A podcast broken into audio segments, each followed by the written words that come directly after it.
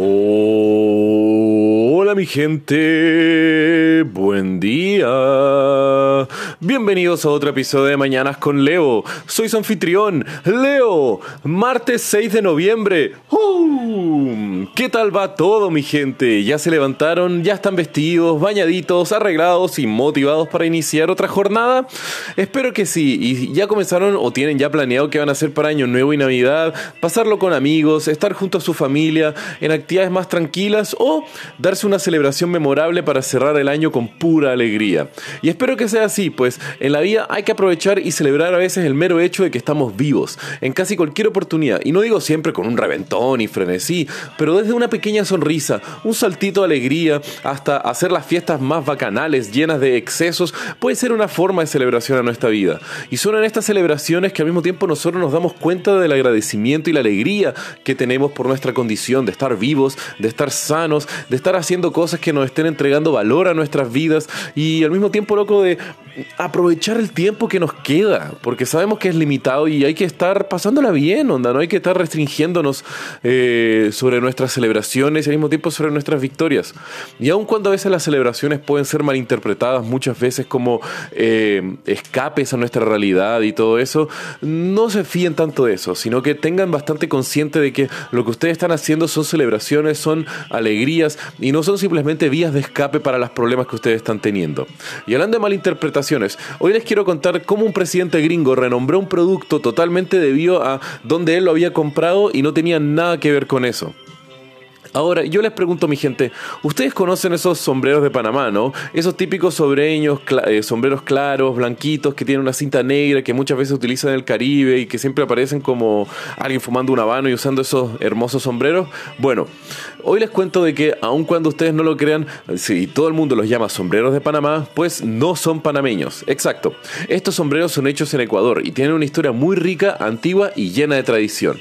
Comenzando su elaboración en los años 1600, cuando comenzaron a llegar los colonos a, Ecuador, de, los, los, locareños, al mismo tiempo los mestizos que se fueron asentando en las regiones, comenzaron a desarrollar distintas actividades de alfarería y similares, trabajando con pajas y con fibras locales. Y fue en distintas comunidades costeñas ecuatorianas donde se comenzó a desarrollar una técnica que se extraían las fibras que hacen y que le dan las características a este sombrero tan característico. Y esta se hace a través de la paja toquilla, que es una planta endémica del Ecuador y que tiene unas propiedades muy buenas al respecto de su resistencia, flexibilidad y al mismo tiempo el color que le entrega ese toque tan distintivo.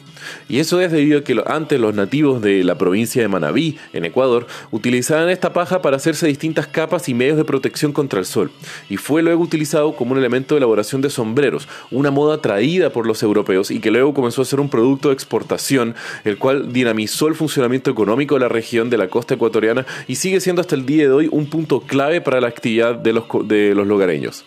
Y fue así como el crecimiento llegó a tal punto que en los 1850 la exportación de sombreros de esa región de Panamá superaba a aquella del cacao, lo cual en la época era el mayor producto agrícola del Ecuador y uno de los principales ejes que, de la economía ecuatoriana hasta el día de hoy. Y fue en esa época de popularidad que los sombreros de Panamá comenzaron a dar el origen al controversial nombre. Esto, pues los productos exportados de Ecuador y de muchos otros lugares de Latinoamérica tenían que pasar sí o sí por el istmo de Panamá, el cual era un nexo de comercio entre el resto del mundo. Al mismo tiempo comenzaba la fiebre de oro en California, lo cual hizo que muchos trabajadores se movilizaran de todo el mundo hacia la costa oeste de Estados Unidos. Y en muchas de las operaciones se necesitaban gorros para protegerse del sol y el nexo de comercio y de movilización de trabajadores para llegar a California era Panamá. Entonces, ¿qué hacían los mercaderes ecuatorianos? Llevaban todos sus productos de Ecuador hacia Panamá, que obviamente era el hub de ventas y de comercio de casi toda América. Entonces, obviamente se comenzó a popularizar y, la gente que compraba estos eh, sombreros lo comenzaron a llamar por el lugar donde los compraban en Panamá, el cual era erróneamente como el origen que se le entregaba fuera de, Ecuador.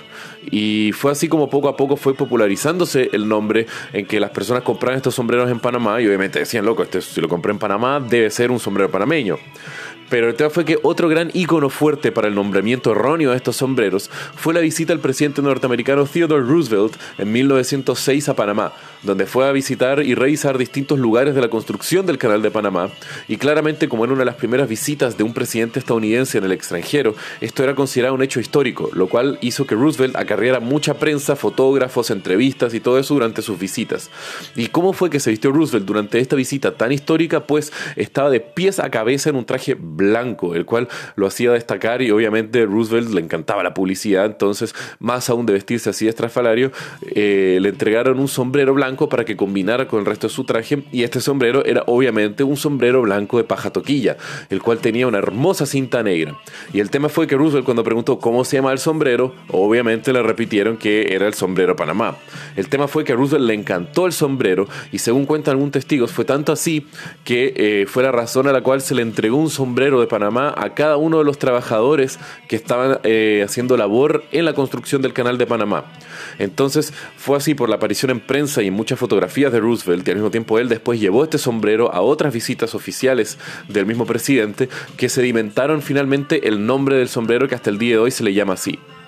Y bueno, el sombrero son una gran muestra de la calidad de la fibra y de la mano de obra de los artesanos ecuatorianos, tanto así que la industria sombrerera sigue siendo hasta el día de hoy algo importante en la provincia costera de Manabí, siendo las grandes empresas como Montecristi, Homero Ortega y otros ya íconos mundiales de la calidad del sombrero, el cual cuentan con algunos de los sombreros más finos y de la mejor calidad posible.